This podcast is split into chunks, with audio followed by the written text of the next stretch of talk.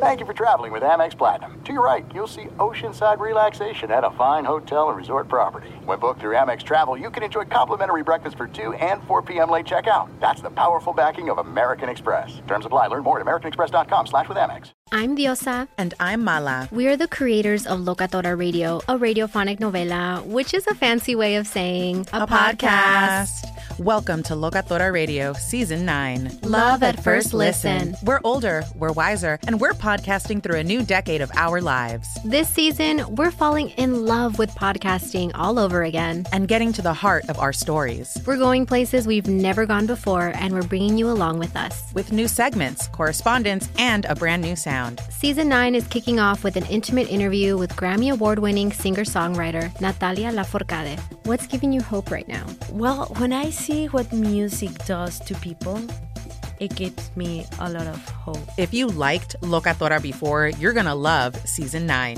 Subscribe to our show and you'll see why Locatora is your prima's favorite podcast. Listen to Locatora Radio as part of the My Cultura Podcast Network, available on the iHeartRadio app, Apple Podcasts, or wherever you get your podcasts. Karol G, Juan Gabriel, Christina Aguilera. What do these three have in common? You mean apart from impeccable style, chart topping canciones, and drama? Facts, yes, all of the above are correct. But most importantly, they're some of the biggest Latin icons in the world. And they're just a few of the game changing Latin stars we're covering in Becoming an Icon Season 2. Listen to Becoming an Icon on the iHeartRadio app, Apple Podcast, or wherever you get your podcasts. If you love sports and true crime, then there's a new podcast from executive producer Dan Patrick and hosted by me, Jay Harris, that you won't want to miss. Playing Dirty Sports Scandals. Each week, I'm squeezing the juiciest details from some of the biggest sports scandals ever. I'm talking Marcus Dixon, Olympic gymnastics, Cain Velasquez, salacious Super Bowl level scandals. Join me on the dark side of sports by listening to Playing Dirty Sports Scandals on the iHeartRadio app Apple Podcasts, or wherever you get your podcasts. What's up, everybody? This is Stephen A. Smith, host of the Stephen A. Smith Show podcast. Tune in every Monday, Wednesday, and Friday at the very least as I bring you all new episodes that feature the biggest headlines in the world of sports, pop culture, business, and I answer your phone calls and respond to your tweets. You'll hear my unfiltered opinions and straight shooter interviews with top celebrities and game changers. All that and more. So listen to the Stephen A. Smith Show podcast on the iHeartRadio app, Apple Podcast, or wherever you get your podcast. Thanks for listening to the Best of the Jason Smith Show with Mike Harmon podcast. Be sure to catch us live every weeknight from 10 p.m. to 2 a.m. Eastern, 7 to 11 p.m. Pacific on Fox Sports Radio. Find your local station for the Jason Smith Show with Mike Harmon at foxsportsradio.com or stream us live every night on the iHeartRadio app by searching FSR. This is the best of the Jason Smith Show with Mike Harmon on Fox Sports Radio. Hey, let's uh, talk about the big baseball result that has everybody hopping mad so far. As the Mets beat the Marlins earlier today, three to two. Uh, they rallied in the ninth inning to tie the game at two. Bases loaded, one out. Michael Conforto is up. Conforto, who had left about 47 runners on bases the first three games of the year for the Mets, uh, kind of leans in a little bit and wins the game for New York. Let's hear it. One two coming, and the slider in there, strike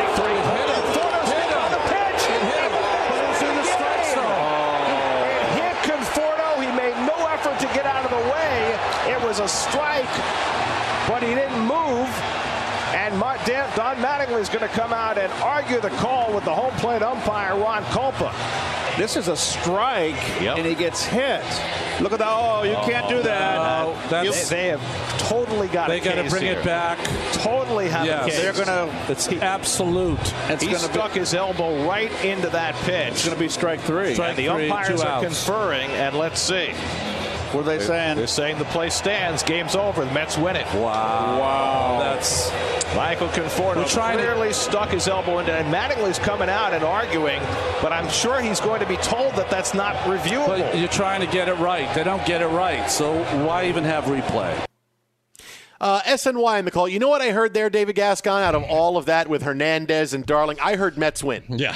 That's what I heard. All of that. Oh, he's, he stuck his elbow in the way. Did he really get hit? They're going to review it. They can't review it. I just heard Mets win. That's all I heard on that I mean, was Mets win. You've, you've seen some wild things in Major League Baseball. Like, no game is ever the same. We've seen walk-off wins. We've seen walked walk-off wins. We've seen balk-off wins. But I think this is probably the wildest thing I've seen in quite a while in Major League Baseball, bar none. Playing baseball played over 100 years. You yes. get something new all the time. I mean, look, he leans in it barely grazes him. I mean, maybe you can see a little bit of the rotation of the ball change a bit, right. so it just grazes him. But that's a strike. He should have struck out. It shows you where his confidence level is that I'm going to try to lean into a pitch that's down the middle for strike three because I can't hit the bleeping baseball, and I've been killing this team for the first three games. Uh, but I mean, it was amazing that it's right down the middle, and he just looks like he turns, and the ump says, "Yep." It's a, it's a hit by pitch and sends him to first base. The game is over. Don Mattingly went crazy, and I can't say I blame him because look, if it's a strike, how do you get hit by it, right? If you because that means you're leaning in, and uh, uh, the umpire made a big uh, Ron Kulpa TJ making a mea culpa following the game. Uh, Ron Kulpa saying that, hey, I you know look, I, I, I called it the way I saw it. The guy was hit by the pitch in the strike zone. I should have called him out. Uh, so he realized he acknowledged he made the mistake afterwards. But it, it clearly, to me, when I saw, you know, uh, the Mets win the game and I see the final play, I'm like, Wait, no, no, they didn't show me the play. He got hit by a pitch. Oh no, that is the play hit by a pitch. they, oh, we, oh my, really, really? And Conforto's taking off his elbow wrap and he's going down to first base. Why are you taking the elbow wrap off? The game is over. Like, he's taking the elbow wrap off. I'm celebrating. I'm going down to first base. Yeah, the Marlins got hosed, but let's be realistic. This wasn't where the Mets had a win given to them and taken away from the Marlins. They had already tied the game at two. There's base still bases loaded, two outs. The Mets can easily win the game the next at the, the next at bat, or they could have won the game in the next inning. Who knows if the Marlins would have won the game? It's not like where boy the Marlins had this W and this really bad call gives the win to the Mets. The Mets had already tied it and it was up in the air. Who knows what would have happened? It would have been a different game. But yes, it does result in the Mets. But but I got to imagine this will bring surfacing conversations about automation again with. Major Major League Baseball and umpires. Like this clearly was called uh, a hit by pitch with the batter, but then again, it should have been like you mentioned, strike three being called. You can't go to video replay and argue balls and strikes. You can only replay if a batter was hit or not. So that's the unfortunate situation. Mm-hmm. I mean, Conforto, it seemed like to me like he went into the VHS and popped in Major League Two and said, "Let me just give you my best Roger Dorn impersonation," and he gets dotted. Although he didn't get plunked in the back, he gets hit in the elbow, takes his base, and they walk off. I, in defense of of gambling, the, I think this is the one silver lining with all this is that FanDuel actually reimbursed gamblers that bet heads up on this Mets Marlins game or anyone that tied this game into a deep parlay.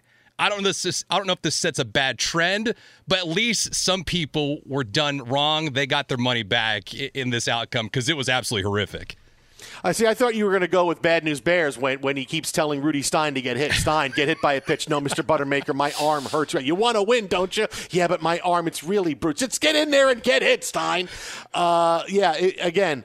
I've never seen a game quite like this where the pitch was that far down the middle, and it goes back to Barry Bonds, who used to wear all that body armor yeah. and stand over the plate, and he'd be able to get hit, and it would be, well, Barry Bonds got it, didn't have to lean into anything. He would have the straps hanging off of his elbow pad, you know, to, to one point. It was so ridiculous. It was like he, it's like he encircled the plate when he was hitting. It really was ingenious. The, the most, um, the mind-boggling thing with all this, though, is that Conforto didn't really sell it. I mean, there's guys like you mentioned with Bonds, even Justin Turner here in Los Angeles that are all over home plate. Conforto was on it, but when he got hit, he got grazed and he barely made a move towards first base. He looked back at the home plate umpire and said, I think I got hit.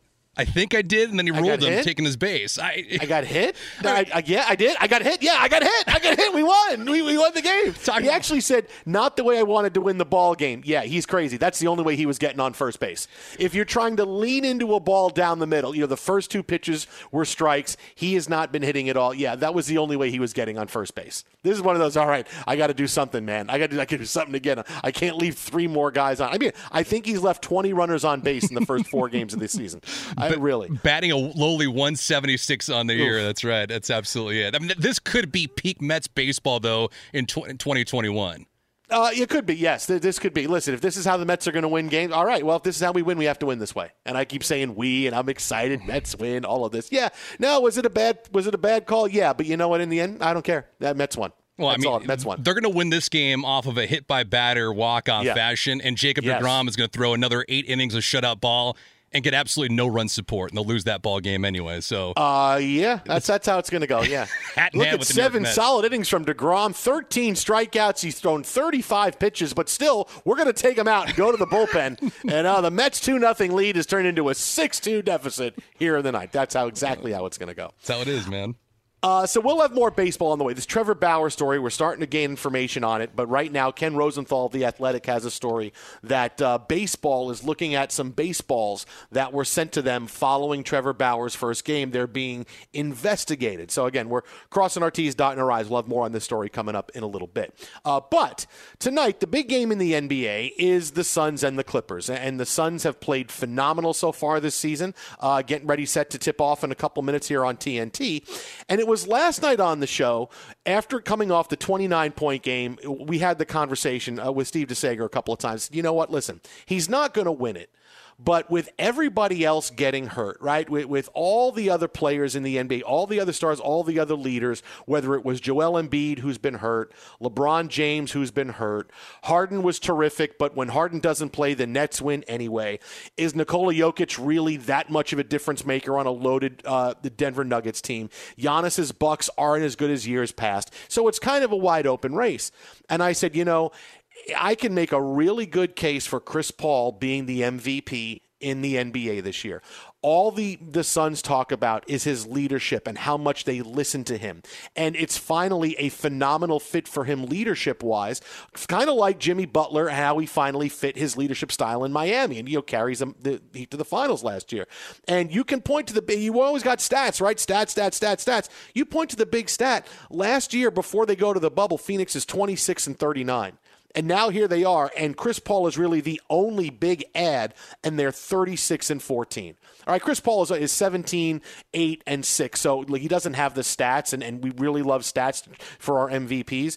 But man, you talk about what a most valuable player is. Here are the Suns that won eight in a row in the bubble, and that's great. But here they are. They were 13 games under 500 without Chris Paul. And now here they are, 22 games over, and he's really been the only big ad. Like they added Jae Crowder, but look, Crowder scores 10 a game. It's not like suddenly, oh, Jae Crowder's the difference. But you hear all of the Suns say, yes, the leadership he brings, we listen to him. Uh, everybody sops up everything he says. This is finally the best fit for him leadership wise. So he did that a couple of times. And then tonight, NBA on TNT. Here's Charles Barkley from just a little bit earlier. I'm gonna say this. I'm gonna say this for the last time. Listen, early in the season, LeBron was MVP and Joel Embiid. Then James Harden was the MVP. You guys got to start giving my guy Chris Paul love Agreed. for MVP, man. Y'all got to give my guy love for MVP. He was fantastic last night. He's been And he had fantastic all season. So there you go. Apparently, Charles Barkley gets his takes from the show. Hijacked. I mean, last. I mean, really.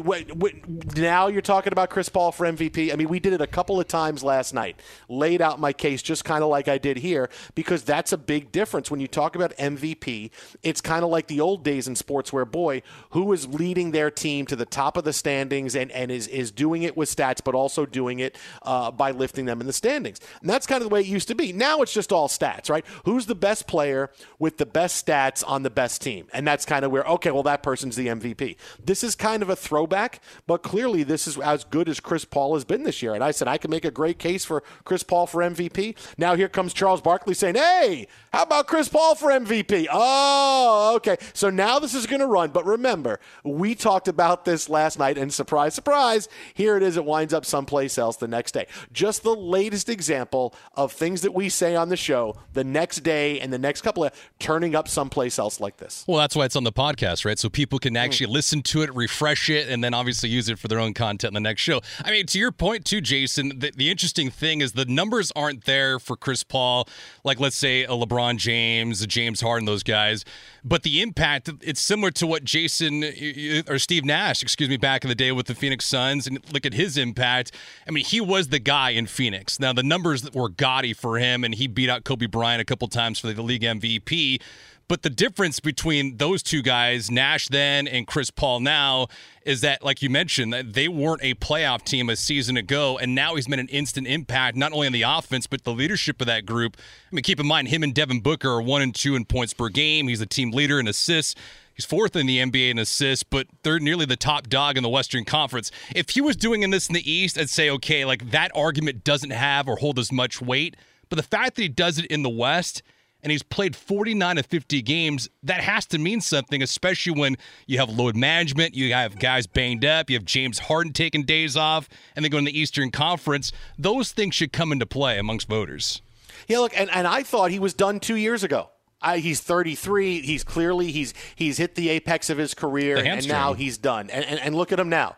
I mean, really, I could say he could be the MVP of the NBA. And now maybe he gets the groundswell for it because in a year it's so wide open. Maybe people start getting behind Chris Paul. But you know, just just uh, just so everybody knows, you know, we, we, talked about Chris Paul being the MVP last night. Now suddenly, for some reason, here's Chris Paul MVP talk yeah, but, coming up the next day. But at least I could be on NBA on TNT. I'll be on with Shaq and Kenny and those guys. I, I could do that gig. Could you work the board though? Like that's what I'm saying. Can you run to the board as fast as Kenny does? Oh, oh. So that's a oh, question. like no, mobility not wise, Kenny. yeah. I, I, could run faster than, than Shaq and Barkley. That that's count. easy. But Kenny, I, Kenny, I don't know.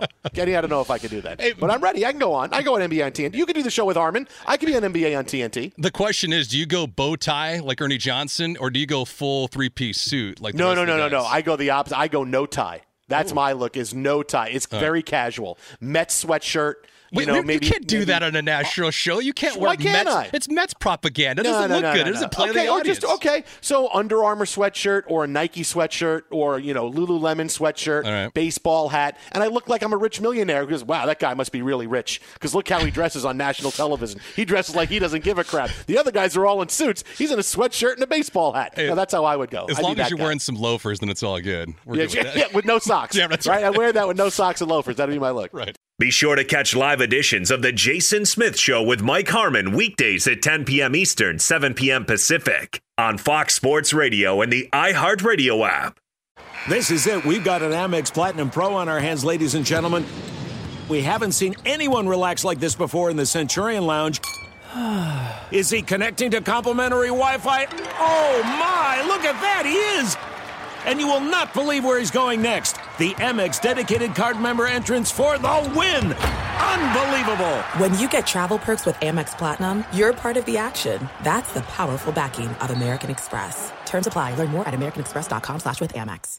Juan Gabriel. Juanquis. Selena. Selena. Celia Cruz. Azúcar. Karol G. La Bichota. Christina Aguilera. Xtina. Just to name a few. We're serving the whole story. From rags to riches. And all the tea in between. I'm Liliana Vasquez. And I'm Joseph Carrillo. And we're the host of Becoming an Icon Season 2. Guess who's back in the house? And we're bringing you even more stories behind the world's biggest stars in Latin music. Certified Latin royalty. Consider us your star sleuths, your chisme besties, digging beneath los mejores éxitos to bring you everything you didn't know about your favorite Latin icons. Hey, you know what, my boo? You're my favorite icon. Aw, Joseph. Listen to Becoming an Icon, part of the My Cultura Podcast Network, available on the iHeartRadio app, Apple Podcasts, or wherever you get your podcasts. If you love sports and true crime, then there's a new podcast from executive producer Dan Patrick and hosted by me, Jay Harris, that you won't want to miss. Playing Dirty Sports Scandals. Each week, I'm squeezing the juiciest details from some of the biggest sports scandals ever. I'm talking Marcus Dixon, Olympic gymnastics, Cain Velasquez, salacious Super Bowl level scandals. Join me on the dark side of sports by listening to Playing Dirty Sports Scandals on the iHeartRadio app, Apple Podcasts, or wherever you get your podcasts. What's up, everybody? This is Stephen A. Smith. When I'm not at my day job, First Take, you can find me in my studio hosting the Stephen A. Smith Show podcast. Tune in every Monday, Wednesday, and Friday, at the very least, as I bring you all new episodes that feature the biggest headlines in the world of sports, pop culture, business, and politics.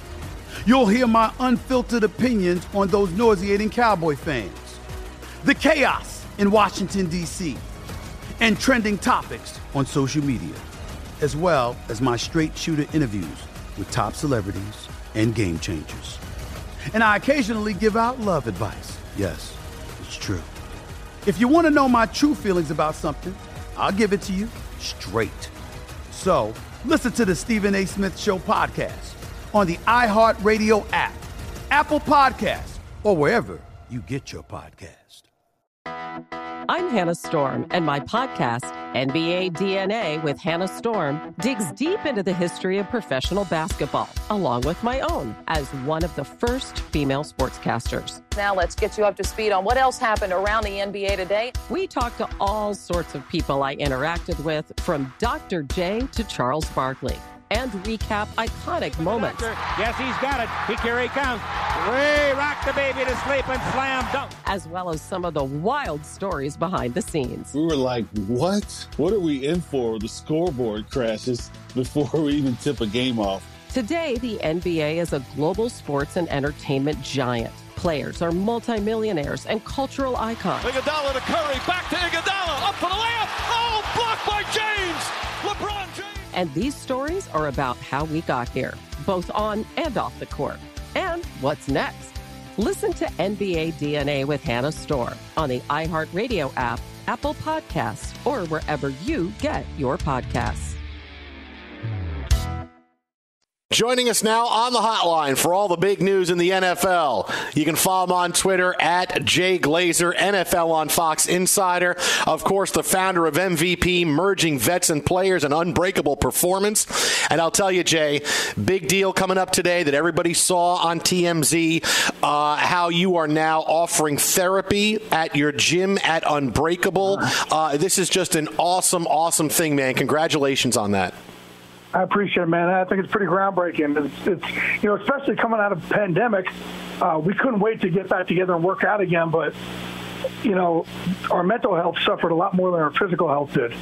So I figured, look, a place like like Unbreakable for me, like I open Unbreakable, um, so I have a place for my mental health. My physical health helps me you know, it just helps me out. Helps me get the roommates in my head to talk a, a lot nicer to each other when I'm Okay. training, when I'm working out.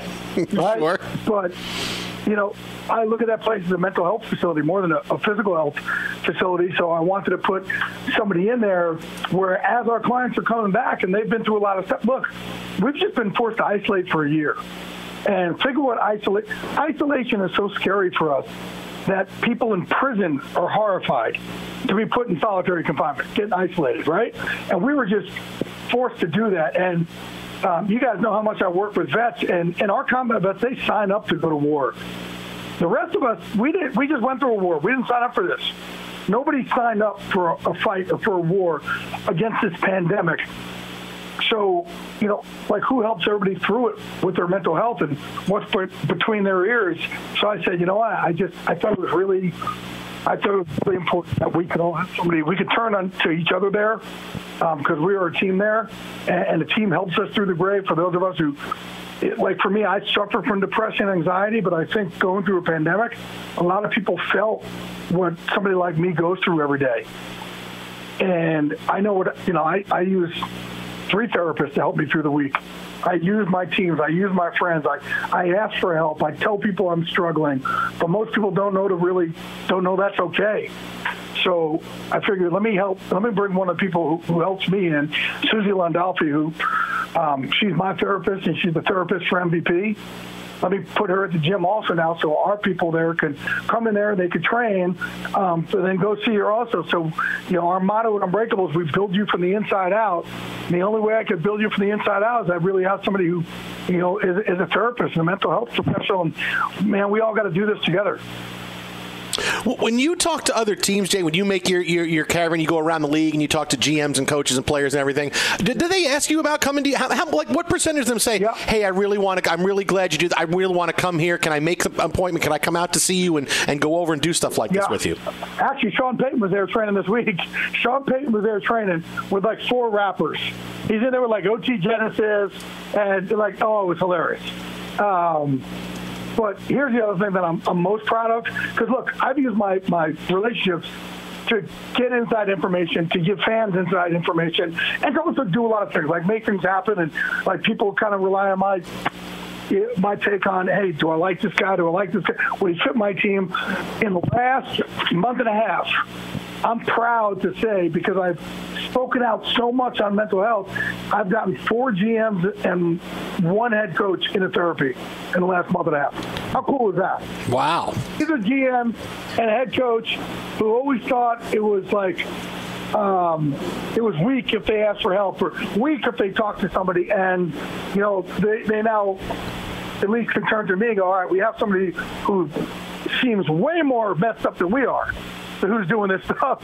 And, and we could turn to. So I'm proud I could use these relationships. And I, I tell them also, like, hey, guys, if you could understand those of us who live in the gray, Right? If you could understand what it's like to wake up and have depression, anxiety, and just live in this suck every day, it'll make you so much better of a, a leader of men as a, as a, as a coach or as a general manager. Or, man, you don't know who, you know, your secretaries, your cap guy, your owner, your fiance, your wife, your daughter, like you don't know. So I'm, I'm really trying to destigmatize it where you know, they're kind of thinking it's okay. Like it's, I think the NFL is so far behind on, on mental health than what it is. I had a team call me last year saying, we had a guy saying he's going to commit suicide. We don't know how to handle it. I know you guys are dealing with it with, with MVP. What do we do? So it's it's we're almost on the ground floor of what we do in these situations. So I'm putting it out. I'm putting every scar I have out there to let everybody know it's okay. It's okay not to be okay. Like I'm messed up but I'm good with my messed upness, man. And like, you know, up until recently, I always like, I always thought I was cursed with this depression, anxiety, and, and the gray, and and it, it wasn't until I started speaking out on it and people started um, hitting me up, thanking me or telling me they're going to get help that I really think that God blessed me with depression now, that I can help other people, and it's it's um, my life has changed in the last six months. Talking about. I never, I never, I really never saw it coming. To be honest with you, I just always thought I'd fight this crappy gray every day of my life. Jay, and for the first time, I'm seeing a little blue. Jay, how do you break down the walls then? Like, there's a stigma behind that with a lot of people. Yep. So when you talk to therapists and counselors, like you made that approach, but for other people that have yet to do that, how do you help them along make that initial step in inquiry? Yep. I, I had somebody reaching out to me tonight. He goes, I feel so ashamed. I go, well, why do you feel ashamed? And said, you reached out to me and you're admiring me for doing it. Why aren't you admiring yourself for doing it? And that's the thing. Like, man, God blessed me with the, with this with the ability to communicate and this big forum where I could talk about it. So I'm trying to get people to know, like, again, it's it's there's nothing wrong. And here's the thing. I think what makes me messed up. I think these scars that I have. I don't think they damaged me. I used to. But now I turned it around. I flipped the script on it. I don't think they damage me. I think they empower me. I think they allow me to walk in other rooms and go, okay, I don't know. I don't know if anybody else in here has been through these dark tunnels that I've been through and came out through the other side.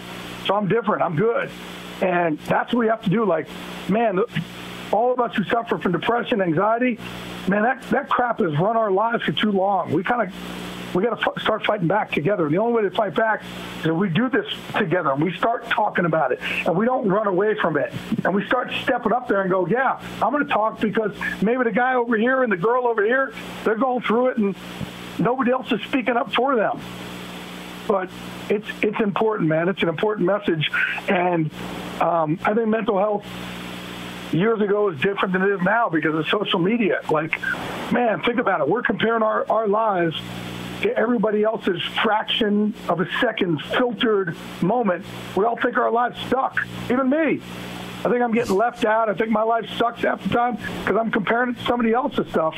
And it's just not, there's so much, you know, untruth out there, and we have to fight that also. So, man, we need to fight this together. We got to walk this walk together as he was called on TMZ today, mental health warrior Jay Glazer. You can follow him on Twitter at Jay Glazer. That is at Jay Glazer. Jay, as always, buddy, keep up the good fight. Glad to see things are happening where everybody's getting back to normal now. It's it's that we're all got our fingers crossed and everything is going. Hey, we're back to normal because I'm doing the NFL draft for Fox Sports Radio in a couple weeks on Thursday. That is my favorite night of the year, man. I can't wait. I cannot wait to be in that studio with y'all. And we got Strahan's going to hit you with a with a big uh, bucket of Gatorade again. He's an idiot. The whole the whole filling in his gap. I'm like, bro, that thing got away from you, man. I said, hey, not only that, he did it three days before April Fool's. That's like me fasting four days before Yom Kippur. It makes no sense. Yeah.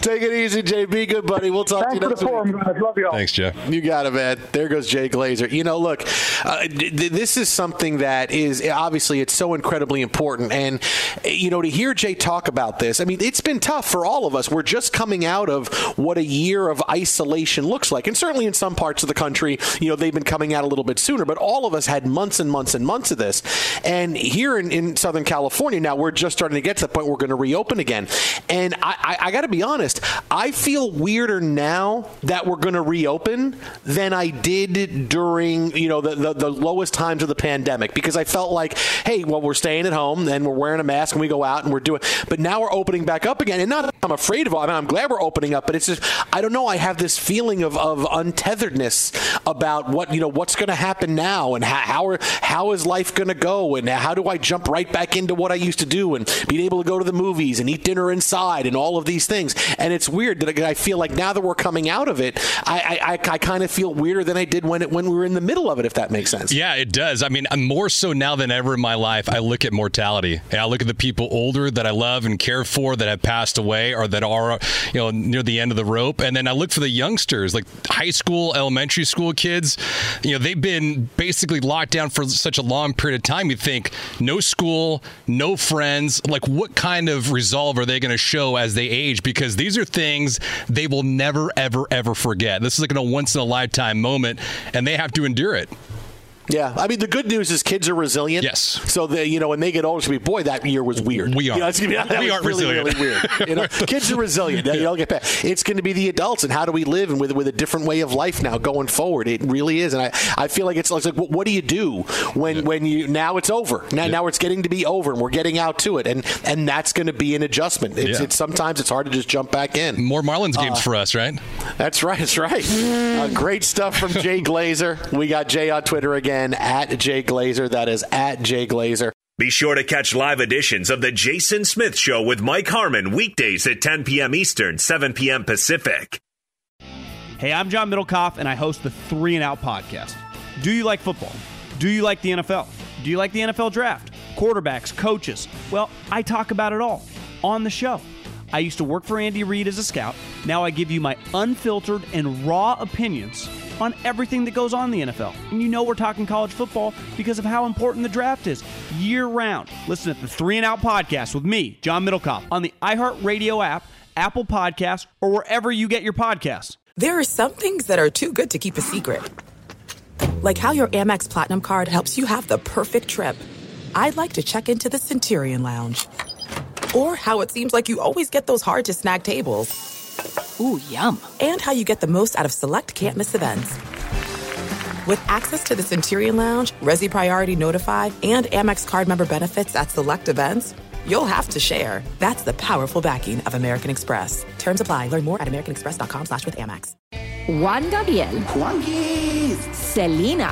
Selena. Celia Cruz. Azúcar. Karol G. La Bichota. Christina Aguilera. Xtina. Just to name a few. We're serving the whole story From rags to riches. and all the tea in between. I'm Liliana Vasquez. And I'm Joseph Carrillo. And we're the host of Becoming an Icon Season 2. Guess who's back in the house? And we're bringing you even more stories behind the world's biggest stars in Latin music. Certified Latin royalty. Consider us your star sleuths, your chisme besties, digging beneath los mejores éxitos to bring you everything you didn't know about your favorite Latin icons. Hey, you know what, my boo? You're my favorite icon. Aw, Joseph. Listen to Becoming an Icon, part of the My Cultura Podcast Network, available on the iHeartRadio app, Apple Podcasts, or wherever you get your podcasts. If you love sports and true crime, then there's a new podcast from executive producer Dan Patrick and hosted by me, Jay Harris, that you won't want to miss. Playing Dirty Sports Scandals. Each week, I'm squeezing the juiciest details from some of the biggest sports scandals ever. I'm talking Marcus Dixon, Olympic gymnastics, Cain Velasquez, salacious Super Bowl level scandals. Join me on the dark side of sports by listening to Playing Dirty Sports Scandals on the iHeartRadio app, Apple Podcasts, or wherever you get your podcasts. What's up, everybody? This is Stephen A. Smith. When I'm not at my day job, First Take, you can find me in my studio hosting the Stephen A. Smith Show podcast. Tune in every Monday, Wednesday, and Friday, at the very least, as I bring you all new episodes that feature the biggest headlines in the world of sports, pop culture, business, and politics. You'll hear my unfiltered opinions on those nauseating Cowboy fans, the chaos in Washington, D.C., and trending topics on social media, as well as my straight shooter interviews with top celebrities and game changers. And I occasionally give out love advice. Yes, it's true. If you want to know my true feelings about something, I'll give it to you straight. So listen to the Stephen A. Smith Show podcast on the iHeartRadio app, Apple Podcasts, or wherever you get your podcast. I'm Hannah Storm, and my podcast, NBA DNA with Hannah Storm, digs deep into the history of professional basketball, along with my own as one of the first female sportscasters. Now let's get you up to speed on what else happened around the NBA today. We talked to all sorts of people I interacted with, from Dr. J to Charles Barkley and recap iconic moments. Yes, he's got it. He here he comes. Way rock the baby to sleep and slam dunk. As well as some of the wild stories behind the scenes. We were like, what? What are we in for? The scoreboard crashes before we even tip a game off. Today, the NBA is a global sports and entertainment giant. Players are multimillionaires and cultural icons. Iguodala to Curry, back to Iguodala, up for the layup. Oh, blocked by James. LeBron James. And these stories are about how we got here, both on and off the court. And what's next? Listen to NBA DNA with Hannah Storm on the iHeartRadio app, Apple Podcasts, or wherever you get your podcasts. New details of Tiger Woods' car accident have come out in the last hour. Uh, this is from USA Today and Sports Illustrated. There are new, I mean, these are new, uh, not counting the, the different from what we found out last night, which was the LA Sheriff's Department reported that he was traveling at an unsafe speed of between 87 and 89 miles an hour, uh, and he went up over the median, and that's how his car crashed. These are new facts that have come out about the report. This is the 22 page collision report that revealed these new details. Uh, one, he mistakenly thought he was in Florida when he was interviewed by a sheriff's deputy. Uh, now, I get that when you're in some kind of you're in some kind of uh, uh heavy accident like that, you don't know where you are. You forget where you are. Uh, Wayne Chrebet once told a story. I uh, told me a story once that he got hit on. He was covering a punt his rookie year with Houston with the Jets and he was playing the Oilers and he got drilled at making the tackle and he gets up, he's walking off and, and, and the and, and the doctor came out to see him because they could tell he was walking real weird. He didn't remember anything that happened. And after he got his wits back about him, he said, Hey, what happened out there? The, he said the doctor told him, Dude, you thought you were at the Paramus Mall. You were walking down saying, oh, oh I'm going to go into Nordstrom. I'm going to go here. He goes, Really? He goes, Yes, you, were, you thought you were at the mall in New Jersey. Man. So I get that part of it. Now, that's a weird part. You thought he was in Florida. Uh, his blood pressure was too low to administer any type of pain medication after the crash, which, oh my goodness, you think about that and Tiger Woods and, and, and the pain he must have been in. He couldn't even get pain medication. But then this is where things get a little weird. An empty pharmaceutical bottle was found in a backpack at the scene of the crash with no label or indication of what was inside it. Now, it could have been fish oil pills. It could have been nothing. It could have been something more than that. Who knows? But here's an empty pharmaceutical bottle. And what did the LA Sheriff's Department say? There were no signs of anything, no signs of any kind of, of alcohol or pills or anything. And here's an empty pharmaceutical bottle that was found in a backpack. He was also going in a straight line, and there was no evidence that he tried to navigate the turn before he hit the median. So there was no way he was coming where, where oh my goodness, I gotta I got to re I got to reconfigure, I got to I got to swerve. He was going straight, did not try to make that turn, hit the median, and then there are 99% that he hit the gas in the final seconds before he hit the raised median instead of hitting the brake. So there was no evidence he tried to turn, and instead he hit the gas you know, to go up and going up over the median and, and wound up coming to rest, you know, a couple hundred yards later. Um, when I first saw this, I thought, well, obviously he fell asleep, right? Something happened. He's driving early in the morning. He fell asleep at the wheel, and and that's probably what happened. Uh, that's what I thought it was. And even after talking to Steve Gregory last night, KFI reporter who broke the story uh, when it first happened a, month or so ago, I said, okay, he probably fell asleep at the wheel. But the whole time, the investigation to me just uh, smacked of, are they really doing everything they normally do for everyone else? Right away at the scene of the crime, they said no influence of anything. Why? Because we talked to him. Oh, okay. Uh, did you get a warrant for his phone records? No. Why? Distracted driving is something you can't do. Yeah. And I'm not. I'm not looking for saying, hey, you know, you, I want to find something Tiger Woods did wrong, but it's a big deal. You know, distracted driving is something that is is you know you can't do it. You get ticket. You, t- you get ticketed for it, and that's something that I think you would want to make public. That hey, you know what? This is what happens when you when you text and drive. This is what happens. Look at what happened to Tiger Woods. It nearly turned out is so worse for him. He could have died died.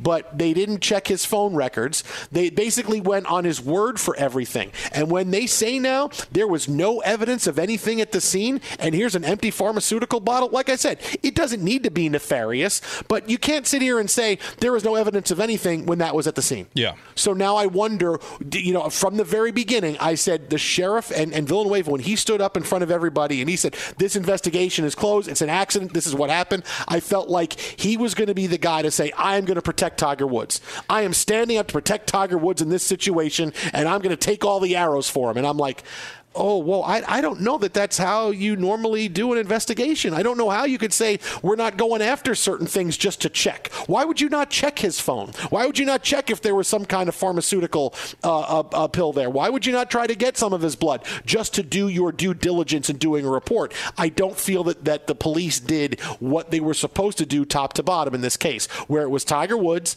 and a decision was made somewhere that it was an accident. He was the only one who was hurt, and, and we're going to to protect him. And and I, I, felt that in the beginning. I felt it last night. I feel it more now. Yeah, I, it's amplified. I mean, I drove that street. I drive it many times on Hawthorne Boulevard, going up and down to Torrance or up to Rolling Hills, and so I know the area quite well. In fact, I had this conversation with my dad, who was with the LAPD for 32 years, and he's an expert in traffic situations. And we had a guesstimate on what the the speed he was traveling at. I actually said 66 miles per hour. He was around 60. For us to be under that limit, and he was reportedly going between 83 and 87. I mean, talk about shooting the moon. I mean, he's lucky he's still alive for being in that kind of an accident. Here's the thing that's striking to me, though, Jason, is that you and Mike last week had talked to Amy Dash about this, and you guys had discussed with her the Q and A surrounded the LA County Sheriff not releasing information based on the the personnel the personality involved and also the privacy issues around Tiger Woods. You know, talking to my pops about this, it's easily BS, and the reason why is because these are civil servants in a traffic accident. You and I could have inquired through a Freedom of Information Act the collision report. We could have obtained that. So, in my opinion, I actually think that Tiger Woods and potentially the sheriff's department we're trying to cover this up. And Tiger Woods saying, hey, I'll disclose this information is coming out like, hey, I'm the good guy. I'm giving you this information so you don't go sniffing through anything else. And now that USA Today and Sports Illustrated have uncovered and read the documents on this, I mean, this has to, it leads to belief of what you and many others, and even I thought, like, hey, there's other elements involved. If it's not drugs, it's alcohol. If it's not alcohol, it's a lack of sleep. If it's not a lack of sleep, it's texting and driving. There's no way you could drive down that street, Hawthorne Boulevard, that fast and not hit the brakes if you are aware of your surroundings. I mean, there's plenty of terrain. There's a center divider, and it's 7:30, 8 o'clock in the morning. There's usually traffic going north and southbound on that road. So for him, he had to have some kind of distraction. It wasn't like he was looking at a clear path and said, "You know what? Let me jerk this wheel real quick and hit the gas, and I'll run right through whatever's there and survive it, no problems, no questions asked." Yeah, you know, I, I, I thought when they said he didn't hit the hit the hit the brake and he hit the gas instead, I was trying to see how you would do that. Yeah. Right? Because no matter what, no matter what kind of incident you're in, if you're driving and you realize you're doing something wrong, you hit the brake.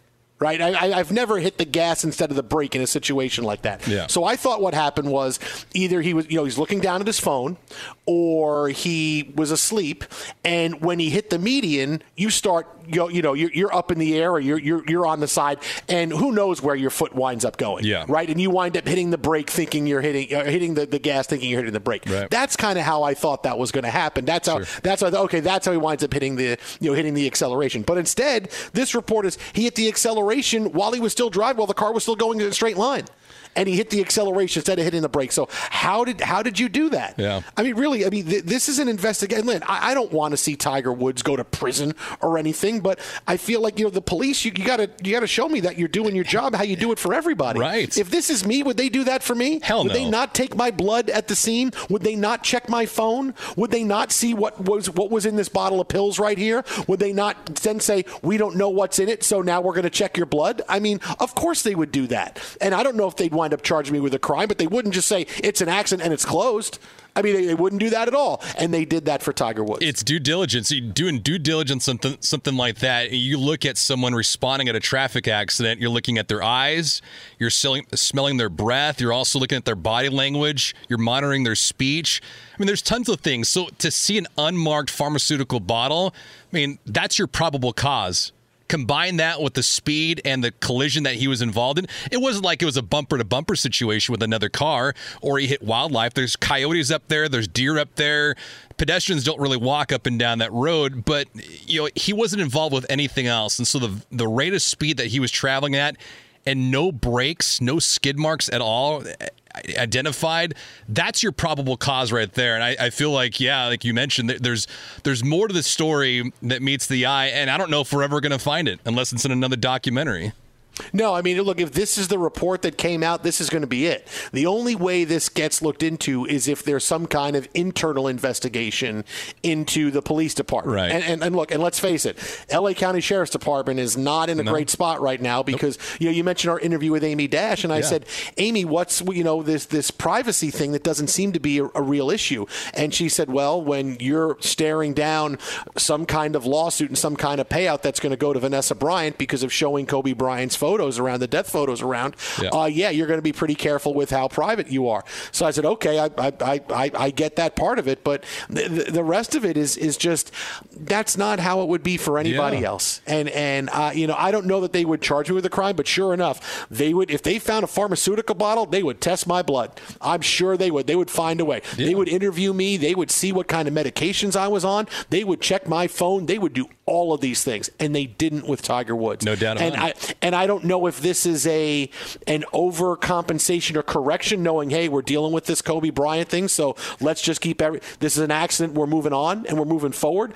I don't know, but but something something we're not being told is going on. There's something that happened that we're not getting. I never felt we were getting the whole story, and clearly we're not getting the whole story, especially when these these uh, facts come out. And how do we get that story yesterday when they have to know that these stories this story is going to come out? Like the 22 page unredacted uh, uh, investigation is going to be put out. People are going to report it, and they're going to talk about it. No doubt. I don't know how you know. How do you not get ahead of that and say, well, yeah, there's a pharmaceutical bottle, but uh, you know, we we didn't test his blood or anything. Oh no, really? You just took his word for it? Boy, I, I, I I'd love for the police to you know take my word for it on things like that. Yeah, you you want the days of, of TMZ not doing your heavy lifting for investigations not to be present, but in this day and age, you almost need someone from TMZ to say, "Hey, give me twenty or thirty thousand that could spend on a sheriff. Hey, if you were there at the scene of the crime, what did you see? What did you hear? And what do you suspect?" I mean, that's what you need nowadays, right? I mean, Yeah. TMZ does all the grunt work and all the dirty work that reporters necessarily can or can't do, and they go behind the scenes sometimes. And they pull out some wild stuff. So I, I hate to see it, but you know something's going to pop. It can't stay as quiet as it is, even with Tiger Woods, because where a celebrity gets in trouble, you know there's money to be made right around the corner. Yeah. Uh, again, uh, that's a new report. That's about an hour or so old. Uh, the new details involving Tiger Woods' crash. Uh, again, you can check it out. USA Today, Sports Illustrated has it as well. Uh, they have decided to protect Tiger Woods And that's really what it was. Uh, so certainly we have not heard the end of this storyline. I'm Diosa. And I'm Mala. We are the creators of Locatora Radio, a radiophonic novela, which is a fancy way of saying a, a podcast. podcast. Welcome to Locatora Radio, Season 9. Love at First Listen. We're older, we're wiser, and we're podcasting through a new decade of our lives. This season, we're falling in love with podcasting all over again and getting to the heart of our stories. We're going places we've never gone before, and we're bringing you along with us. With new segments, correspondence, and a brand new sound. Season 9 is kicking off with an intimate interview with Grammy Award winning singer songwriter Natalia Lafourcade. What's giving you hope right now? Well, when I see what music does to people, it gives me a lot of hope. If you liked Locatora before, you're going to love season 9. Subscribe to our show and you'll see why Locatora is your prima's favorite podcast. Listen to Locatora Radio as part of the My Cultura Podcast Network, available on the iHeartRadio app, Apple Podcasts, or wherever you get your podcasts. Karol G, Juan Gabriel, Christina Aguilera. What do these three have in common? You mean apart from impeccable style, chart topping canciones, and drama? Facts, yes, all of the above are correct. But most importantly, they're some of the biggest Latin icons in the world. And they're just a few of the game changing Latin stars we're covering in Becoming an Icon Season 2. Listen to Becoming an Icon on the iHeartRadio app, Apple Podcast, or wherever you get your podcasts. If you love sports and true crime, then there's a new podcast from executive producer Dan Patrick and hosted by me, Jay Harris, that you won't want to miss. Playing Dirty Sports Scandals. Each week, I'm squeezing the juiciest details from some of the biggest sports scandals ever. I'm talking Marcus Dixon, Olympic gymnastics, Cain Velasquez, salacious Super Bowl level scandals. Join me on the dark side of sports by listening to Playing Dirty Sports Scandals on the iHeartRadio app, Apple Podcasts, or wherever you get your podcasts. What's up, everybody? This is Stephen A. Smith, host of the Stephen A. Smith Show podcast. Tune in every Monday, Wednesday, and Friday at the very least as I bring you all new episodes that feature the biggest headlines in the world of sports, pop culture, business, and I answer your phone calls and respond to your tweets. You'll hear my unfiltered opinions and straight shooter interviews with top celebrities and game changers. All that and more. So listen to the Stephen A. Smith Show podcast on the iHeartRadio app, Apple Podcasts, or wherever you get your podcast. I'm Hannah Storm, and my new podcast, NBA DNA with Hannah Storm, chronicles my six decades in professional basketball. From growing up in the sport to becoming one of sports TV's first female broadcasters. Join me as I dig deep into the game's history, unearth some wild stories, and talk to my friends from the world of basketball, from Dr. J to Charles Barkley. It's been a wild ride, and now I get to take you with me. Listen to NBA DNA with Hannah Storm on the iHeartRadio app, Apple Podcasts, or wherever you get your podcasts.